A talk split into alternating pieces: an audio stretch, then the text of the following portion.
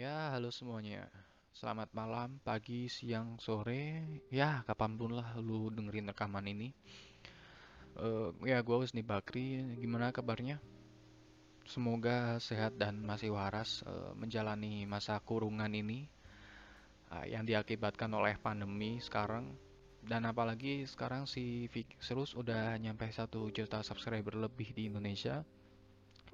Dan juga nggak lama lagi si virus mau anniversary yang ke satu tahun semenjak kita mulai dihajar COVID di bulan Maret, which is next month. Ya, bener-bener nggak dikasih kendor sih kita sama ini virus. Uh, gue termasuk orang yang ngikutin grafik perkembangan COVID. Jadi tiap sore gue update dari kawal COVID-19 ID. Uh, buat di kuartal pertama tahun ini gue cukup optimis sih karena angka kasus aktif uh, turun akhir-akhir ini uh, setelah beberapa hari meroket which is hopefully it's ended the wave plus negara kita udah mulai vaksinasi juga yang membuat gua optimis kalau semuanya ini nggak lama lagi bakal berakhir sih entah itu satu atau dua tahun ke depan.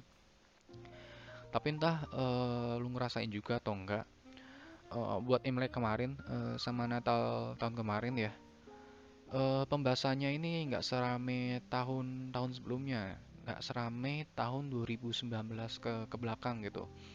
Jadi nggak sepanas uh, tahun-tahun sebelumnya, ya nggak sih?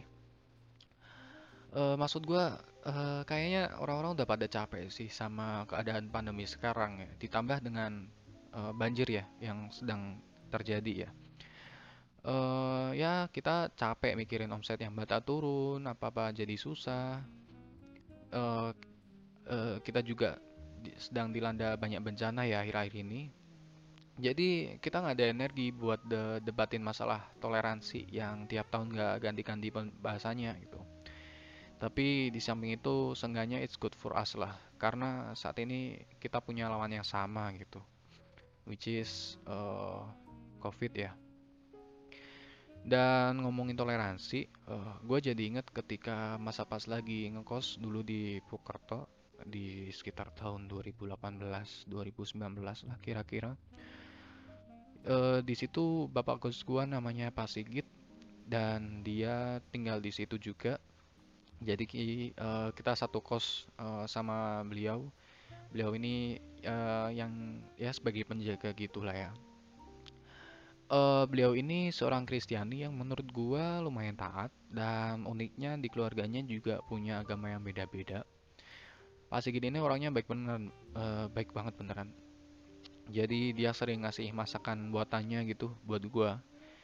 Dan adalah sat satu hal yang nggak bisa ditolak buat anak kos itu ya apalagi kalau nggak makanan gratis kan.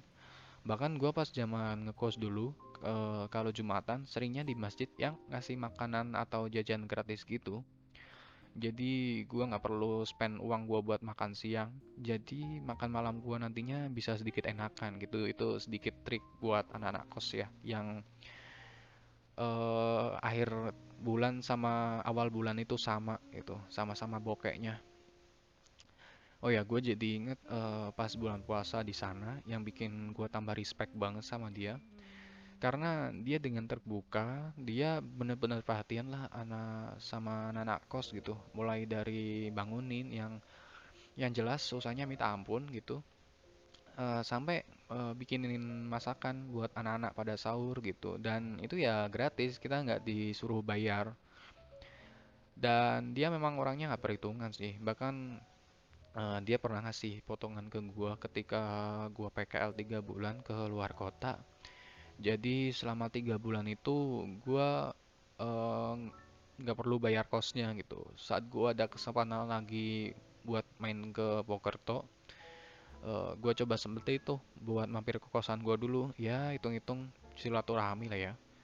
Pas gue kontak Pak Sigit buat mampir, uh, surprisingly, uh, dia malah nawarin kamar kosong buat gue nginep di sana.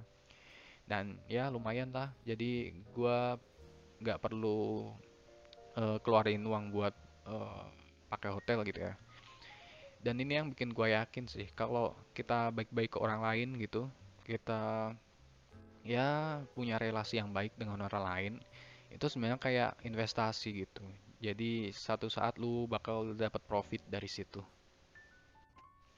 Dan kebetulan gue juga ada tetangga Kristiani, biasa dipanggil keluarga Dwi. Eh, dia rumahnya pas di depan rumah gue. Dan langganan kue lebaran keluarga gua juga sih ini Eh, karena emang enak nastar sama putri salju buatan mereka gitu. Dan di keluarga gue juga kalau misal malam lebaran pasti ngasih eh, makanan khas lebaran gitu lah. Opor ayam sama ketupat ke mereka gitu. Oh ya gue juga pernah ada satu kejadian yang bikin gue merinding.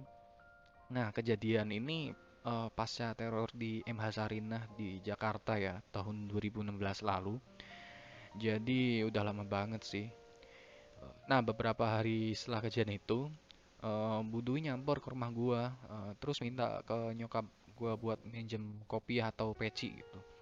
Nyokap gua bingung lah. Terus ditanya lah buat apa gitu kan pinjem kopiah sama peci gitu. Dia mereka kan eh, Kristiani kan eh, mau Jumatan atau gimana kan nggak mungkin gitu. Eh ketika eh, nyokap gua nanyain tuh buat apa eh, minjem kopi atau peci eh, dijawab tuh sama Dwi. Ternyata eh, di gerejanya itu mau ada pentas drama tentang persatuan gitu. Nah kebetulan eh, suaminya Bu ini ikutan buat jadi peran ustadz di sana. Nah pas gua dengernya tuh kayak wah gila sih. Maksud gua kayak ternyata di balik eh, layar gitu di balik semua ini eh, di balik kamera gitu di balik panggung mereka ini keluarin effort juga buat mertahani negara ini. Bahkan eh, pernah ada kejadian juga yang bikin gue lumayan malu sih sebenarnya. Jadi gue disuruh bokap gue nyusul adik gue yang lagi main. Ya mungkin karena gue lagi buru-buru akhirnya pas naik motor eh, ngegasnya ini nggak nyantai gitu dan nggak kekontrol gitu akhirnya. Yang bikin gua nabrak lah pagar rumahnya keluarga Dwi ini dan oh rusak tuh pagar. Eh gue takut banget tuh pas itu apalagi mereka keluarga polisi kan. Nah gua pikir bakal gampang nih buat gua diproses apalagi pas itu gua belum ada SIM sama sekali kan. Eh, nah pas dateng tuh Bu Dwi ke rumah gua eh, buat jenguk gitu surprisingly dia malah nanyain keadaan gua gimana gitu. Dan nanyain ada luka-luka atau enggak dan eh, bener-bener check up on nih gitu. Bahkan eh, dia nggak ngebahas masalah pagar itu sama sekali gitu. Di situ uh gua adem banget sih asli dan bikin gua tambah respect banget sama mereka. Ya gimana ya sebenarnya masih banyak orang-orang kayak Pak Sigit dan keluarga Dwi ini tapi nggak tahu rasanya eh, isu tentang toleransi ini nggak pernah kadaluarsa di Indonesia Tapi yang bikin gua takjub itu kalau Indonesia at least seenggaknya masih bisa survive sampai sekarang.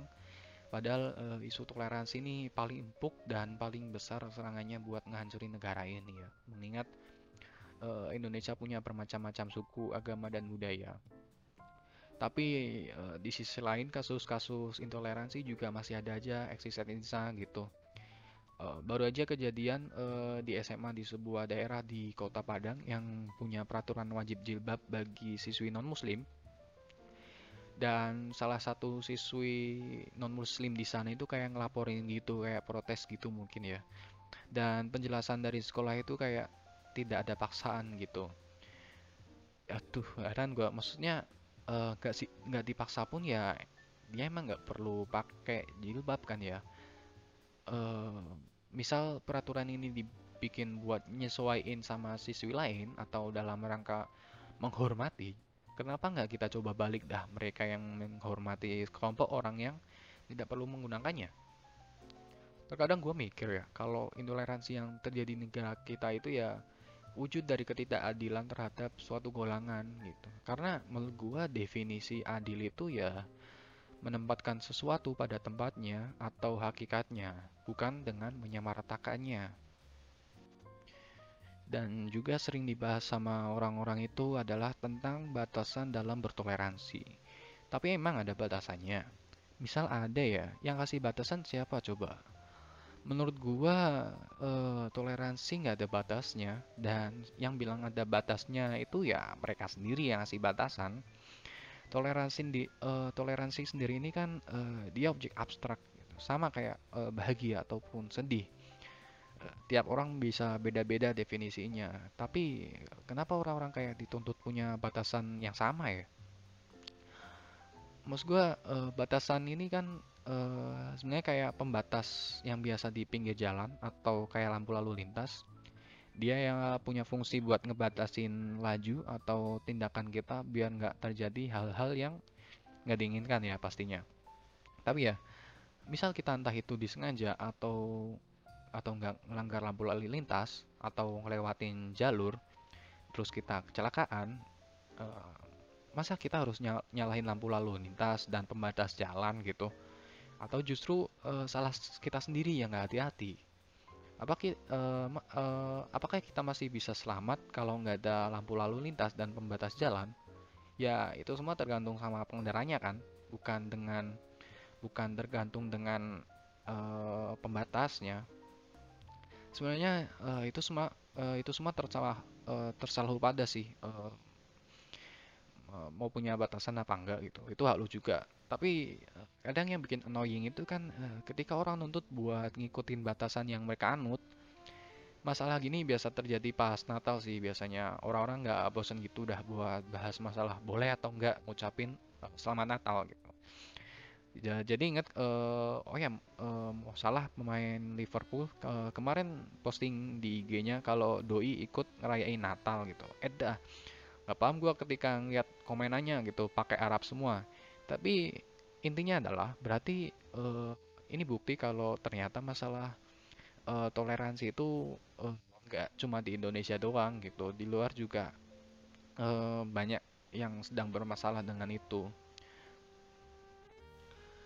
Nah, maksud gua adalah kenapa tuh harus dimasalahin kayak gini? Eh, toh mau ngucapin apa enggak ya sama-sama nggak ada ruginya kan? Nggak sampai murtad juga kok. Teman gue yang Kristen sering bilang Allahu Akbar, Alhamdulillah, Astagfirullah. Bahkan hafal syahadat aja sampai sekarang nggak mualaf kok. Menurut gua eh, buat ucapan-ucapan kayak gitu nggak ngaruh lah sampai ke iman. Kenapa sih mereka sekhawatir itu? Ya, misal mereka takut ya bakal ngeyahin iman mereka. Ya, berarti harus ada yang dievaluasi sama imannya kan? Lu juga pasti nggak asing lah sama istilah untukmu agamamu, untukku agamaku kan? Ya, kalimat yang biasa lu temuin di kolom komentar postingan public figure muslim yang ikut ngerayain hari besar agama lain. Eh, Nah, jadi eh, sedikit cerita, jadi ayat itu adalah eh, ayat terakhir dari surat Al-Kafirun. Nah, surat itu turun ketika kaum kafir Quraisy lagi nego sama Nabi biar eh, biar Nabi nggak dakwah lagi gitu. Nah, salah satunya itu mereka nego buat sif-sifan tukeran ibadah gitu. Jadi kayak tahun ini eh, kaum kafir Quraisy eh, ibadah Muslim, terus tahun depannya gantian Nabi yang ibadah berhala gitu. Nah, di situlah eh, surat Al-Kafirun turun nih. Nah, gua berdasar dari sebab turunnya surat tersebut gitu, gua menyimpulkan kalau toleransi itu ya terletak di ibadahnya, bukan di perayaannya atau di budayanya. Jadi ya nggak ada salahnya gua ikut bersuka cita, ikut ngerayain juga eh, selama gua nggak masuk ke ranah ibadah mereka ya oke-oke aja. Ya contohnya gini, gua boleh lah ikut seneng pas Natal, apalagi event diskonan game entah itu di Steam, Epic Game Store atau Ubisoft. Kalau Natal lumayan bikin hilaf lah buat eh, jajan game di sana. Eh, nah, dan yang yang gak gua ik- ikutin ya ibadahnya Natalnya gitu. Apakah iman gua goyah gegara itu gitu? Ya enggak lah. Begitupun sebaliknya. Tetangga gua yang non muslim boleh kok ikut makan-makan ketupat opor ayam atau ikut silaturahmi. Dan yang nggak mereka ikutin ya sholat idnya gitu. Masa iman mereka goyah gegara itu? Gue yakin sih enggak. Contoh lainnya ya kayak libur nasional, kayak ada cuti lebaran, cuti Natal, cuti perayaan Imlek gitu. Ya coba bayangin di Indonesia, coba ada satu agama gitu. Libur tahunan pasti berkurang drastis lah. Jadi di sini bisa gue simpulkan kalau sebenarnya kita ini sama-sama diuntungkan eh, dengan adanya perbedaan kayak gini. gitu. Dan ya sebenarnya buat nerampin toleransi ini gampang sih. Entah itu lu mau pakai batasan yang lu yakinin ya just go ahead. selagi lu nggak nyenggol orang buat ikut ngeyakinin hal yang sama dengan yang lu yakinin ya menurut gua sih sah-sah aja gitu. Bukan berarti gua nggak peduli sama orang dengan ngebiarin begitu aja. Justru gua ngehormatin pilihan mereka dan gua sepakat sama pernyataannya Us biasa aja.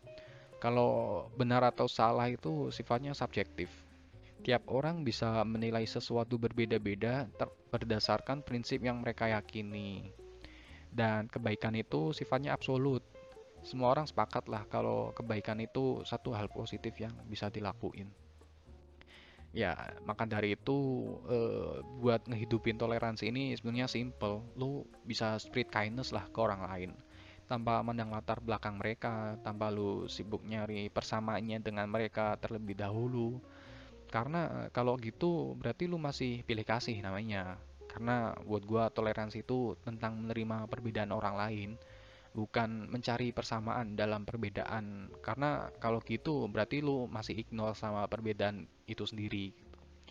Ya, misal lu punya pendapat yang berbeda dengan gua, itu sangat-sangatlah wajar. Pasti pastinya ada be- perbedaan yang lu alamin dengan yang gua alamin. Begitu juga dengan uh, pelajaran yang kita dapetin dari situ. Ya. Gua Usni Bakri sign out. thank you